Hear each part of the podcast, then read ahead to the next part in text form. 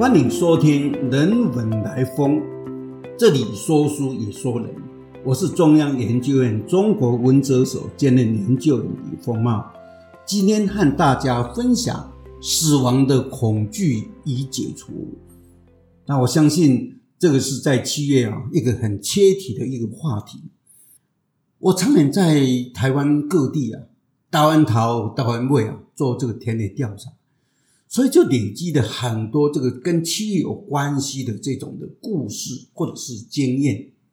第一个我们会谈到被火烧伤，被火烧伤的埋葬的，他这个痛苦也还是存在的。记得有一次我在新店碧潭临水宫，那个地方呢是一个福州人的一个庙，拜临水夫人的。那么在做七月的普渡的时候。哎，忽然间呢，就有一个人呢，他就身上呢，好像什么非常痛苦的，然后什么在，呃，一直好像地上打滚。然后女的说：“哎，这个到底什么回事啊？”然后哎，这个人就讲话了。我们都知道，这个碧潭有一个空军公墓，然后他讲话了，他讲他是什么情况的一种。呃，死亡的原来是开飞机，然后因为飞机坠地，然后被烧死了。然后呢，这他们有经验了，他们说：“哦，赶快，赶快！”他们就把那个油啊，把它这样，把它就洒在他的身上。哎，他洒了以后呢，哎，他的什么呢？这个痛苦就减低了。这就是火伤之苦，我记得很清楚啊。他还讲他的名字住哪里，这是我在田里碰到一次。很特别的一个经验。那另外一种就是七月我们不可以到水边啊，溺水之苦。这个经验是在宜兰头城这一带采集的。有一次我们这个团体呢去做调查的时候呢，呃，到了七月份一样的也是要做普渡孤幽嘛。哎，难道大家知道这个在普渡的时候呢要解责，就是。这些师傅啊，不管道士或者是佛教的师傅呢，要解责，就是坐在高台上，然后呢，向着什么呢？下面要施食。哎，他就突然间，那个那个师傅呢，就在上面跟我招手，我赶快跑过去。他说：“有什么事吗？”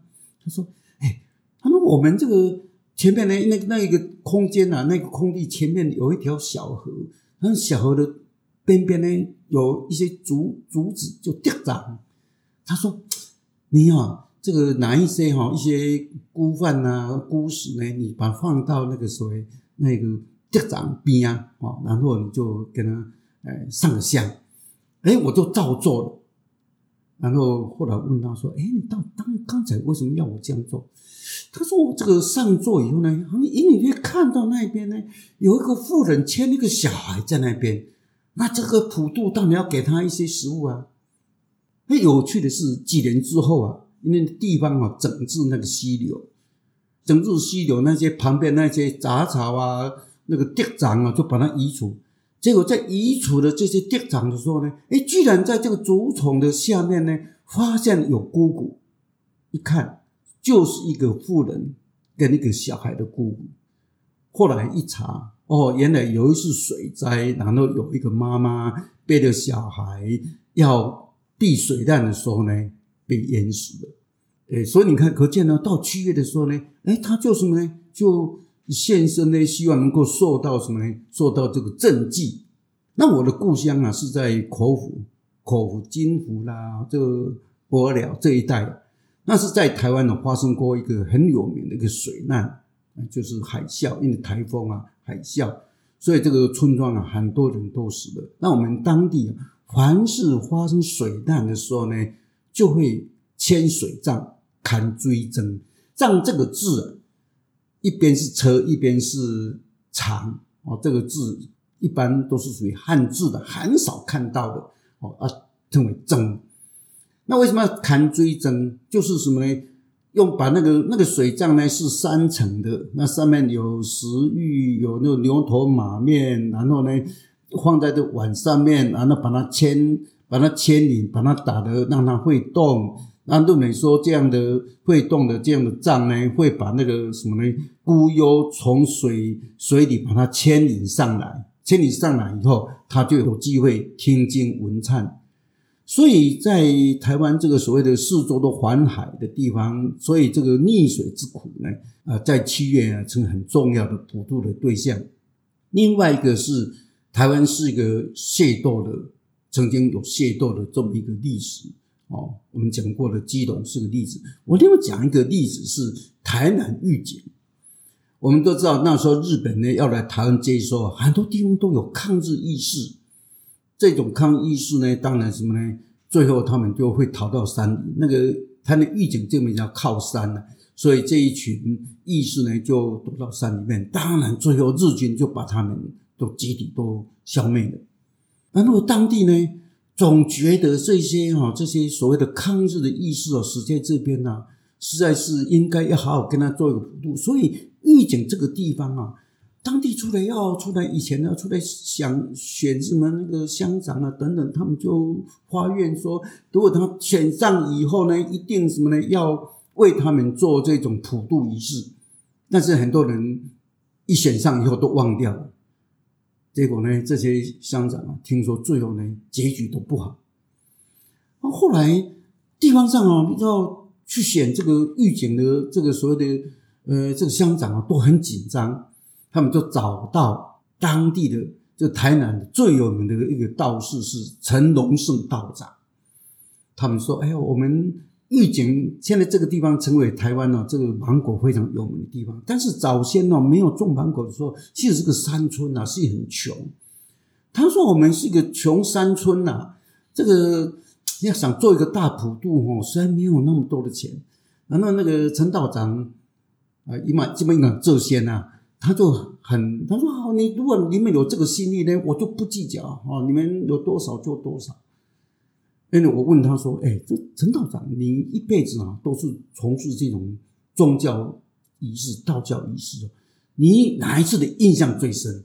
他说：“就是这一次。”他说：“哦，那个做那个什么呢？这个大普的时候啊，他前几天呢天气都非常好，但是到了什么呢？到了普渡，我们知道普渡都是过过了中午以后才普的，结果到了过了中午以后。”忽然间天色大变啊，风云变色。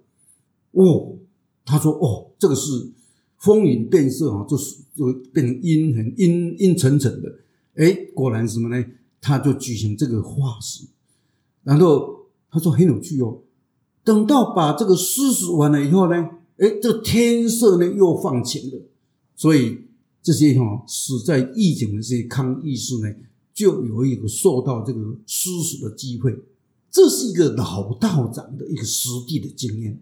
那我们从这些经验，火山也好，溺水也好，冰冰网也好，械斗而死也好，台湾是个移民社会啊，难免会有一些这种意外的伤亡，所以意外的伤亡当然就会举行这种所谓的大普。那不管是水难。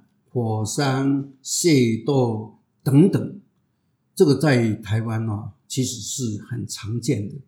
那到底为什么原因我们会对于这种这样的死亡会感到恐惧？为什么会有鬼月？这个中间呢，它其实是有一些道理的。那么这个道理，我们可以称为叫做生命终极的，它有个结构，就是长跟非常。最长就是属于正常的死亡。我们一般在铺文上面，如果看到说哦，寿终正寝啊，或者寿终内寝，正寝是男性用的，内寝是女性用的。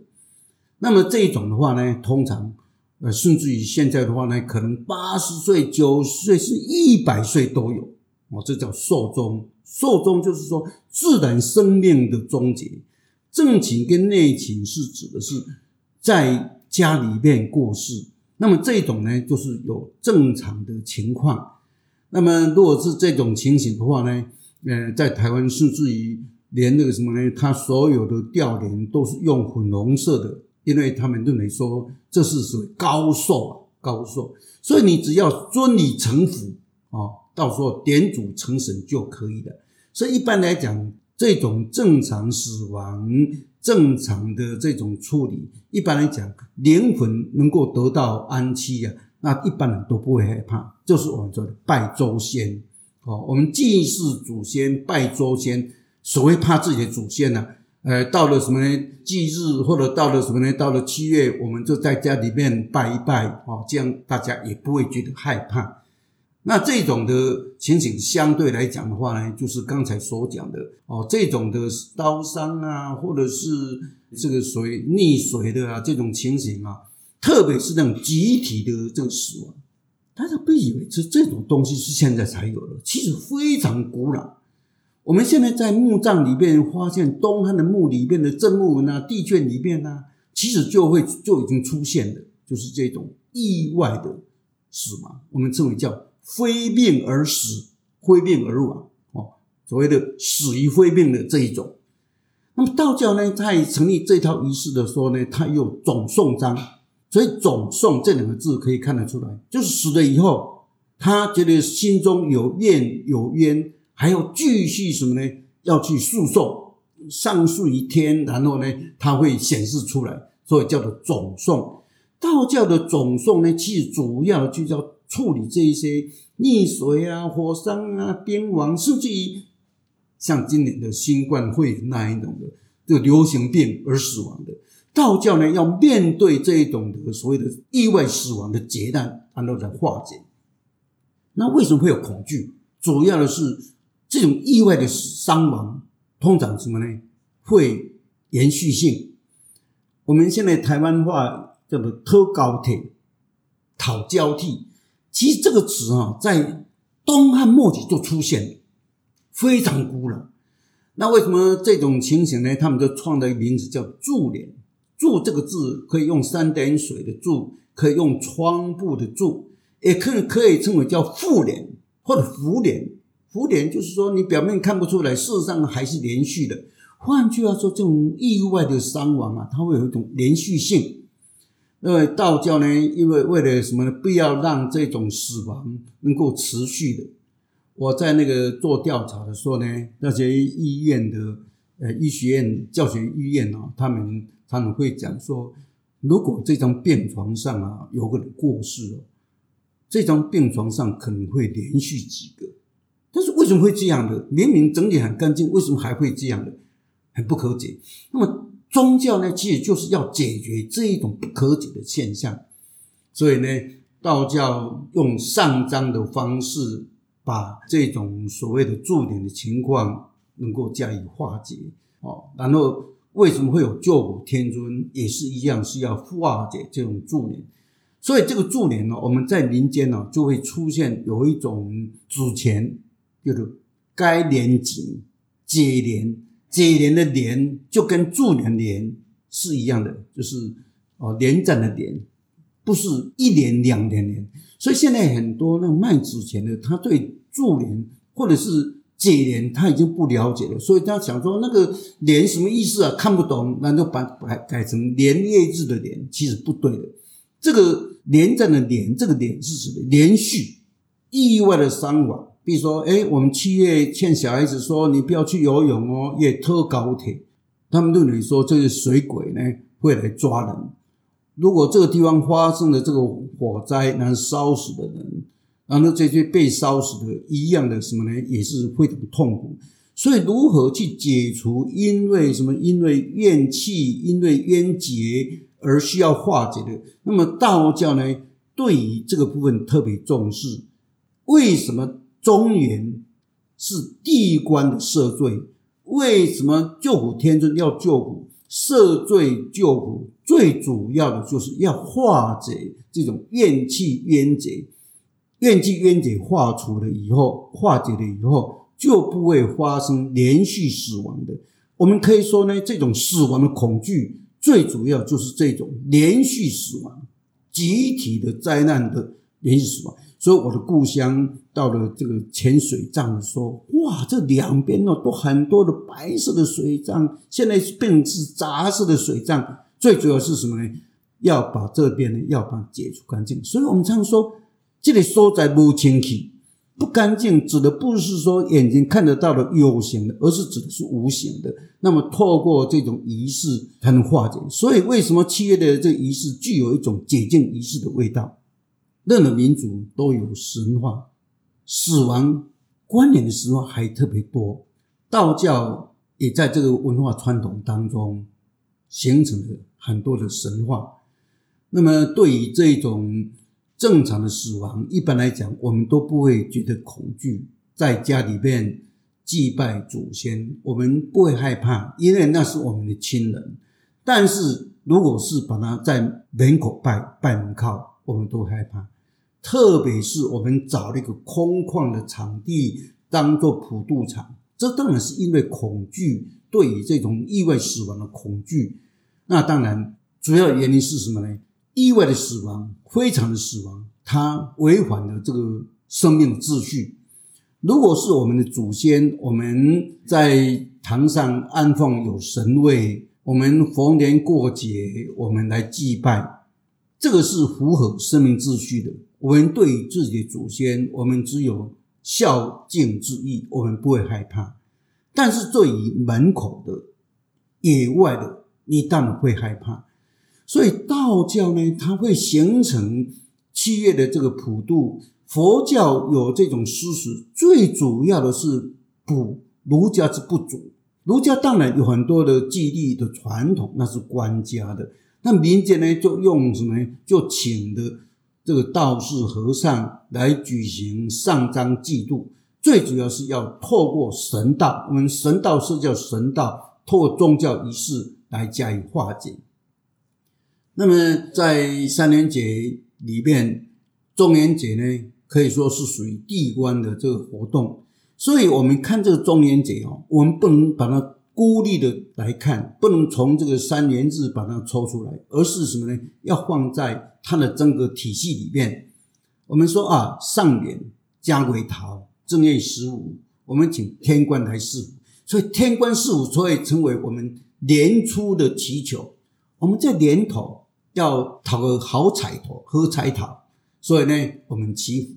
我记得以前呢，呃，比较传统的社会里面呢，到了正月的时间，比如说在正月十五前后啊，啊，有一些人什么就扮演一些，呃，穿着什么呢，呃，一些特殊的服装，来到你们家门口里面来念一点经，讲几句好话，哦，那你怎么都要给他一点钱，啊？为什么？因为他们最喜欢的。办的就是天官，所以这个正月就是什么四福的这个时间。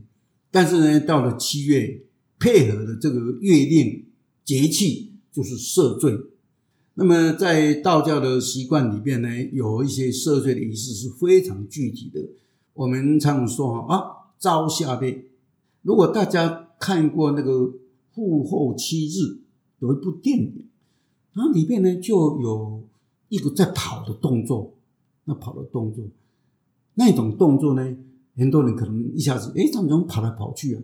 因为什么？因为这些人手里头拿了什么呢？拿了一个马哦，上面那个纸麻上面做了一个好像关联的样子。其实这叫抓背，然后那个做官就是下官。原来什么呢？他们是呢，就是去枪射书，请射书。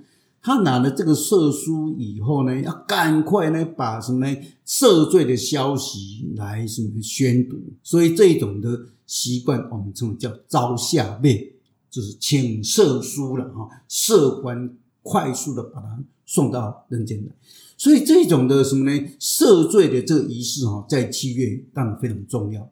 我们在普渡场上啊，就可以看到那些所谓的变身成为。那救苦天尊或者佛教呢，他变身成为地藏菩萨的这些和尚啊、道士，他们就什么呢？用这种色书，他把它向外面这样的展开。他当然不是给人，只是给人看呐，他是给孤幽看，说：哎，你经什么呢？我们这个色书已经取到了，你们已经过去的所作所为，你们忏悔以后，已经得了赦免。所以这种精神啊，跟那个西方啊那一种，呃，如果从比较宗教来看啊，这种所谓的啊，这种救赎是很接近的。那么，因为七月啊，针对孤幽的这样的所谓的求赦赦罪这样的一个传统啊，非常的久，在汉语社会里面千百年都一直延续的。所以在上个节日当中啊，七月份哦，时间最长，整整一个月。另外是什么呢？是几乎每一个地方，大大小小的地方，用不同仪式都举行，所以它的盛行程度也最高。那我们可以说呢，七月的这个中年可以说是三元日里面可以说是什么呢？哎，道教的庆赞中元，佛教的盂兰盆渗透到聚落生活里面，可以说最彻底的一种。那我们一定会讲这些变身成为救苦天尊啊，或者是请地藏菩萨啊，我们又看不到这个形象，我们看得到，但是他。会用什么呢？会用手呢做很多的手诀啊、手印啊。那些手诀、手印呢是做什么的？我们看不到。不过主要的这些对象呢，针对就是孤幽、无形的啦。为什么？因为这些所谓孤魂自破、孤魂野鬼招请来的，我们虽然看不到，但是他来接受事实，这无形的他是有一定的。所以他做手诀的意思是发消息，比如说。在手诀开始的时候，都会，比如说有些孤幽他要吃东西，所以你要开喉；有些什么呢？这个食物呢，虽然我们祭拜的食物已经准备了很多，但是还是不够，所以他要有化石，所以念化石咒，一化十，十化百，百化千，千千万万，只要所有的孤幽来的，通通都可以得到食物。所以这里头。用手结、手印，用画符等等，基本上呢都是针对孤幽的。当然，针对人来看的话，当然他什么呢也可以看得到。所以呢，在那个施食的仪式当中，就可以看到这些道士、和尚、这些道法师呢，他把那个食物就往台下丢，哦，这种的所谓的施食。那么过去啊，这些食物呢就丢下来以后呢，很多人都会去捡，甚至会去抢。他们相信说，这些哈吃过死的这些食物啊，如果你吃了以后，你可以保平安，可以保平安。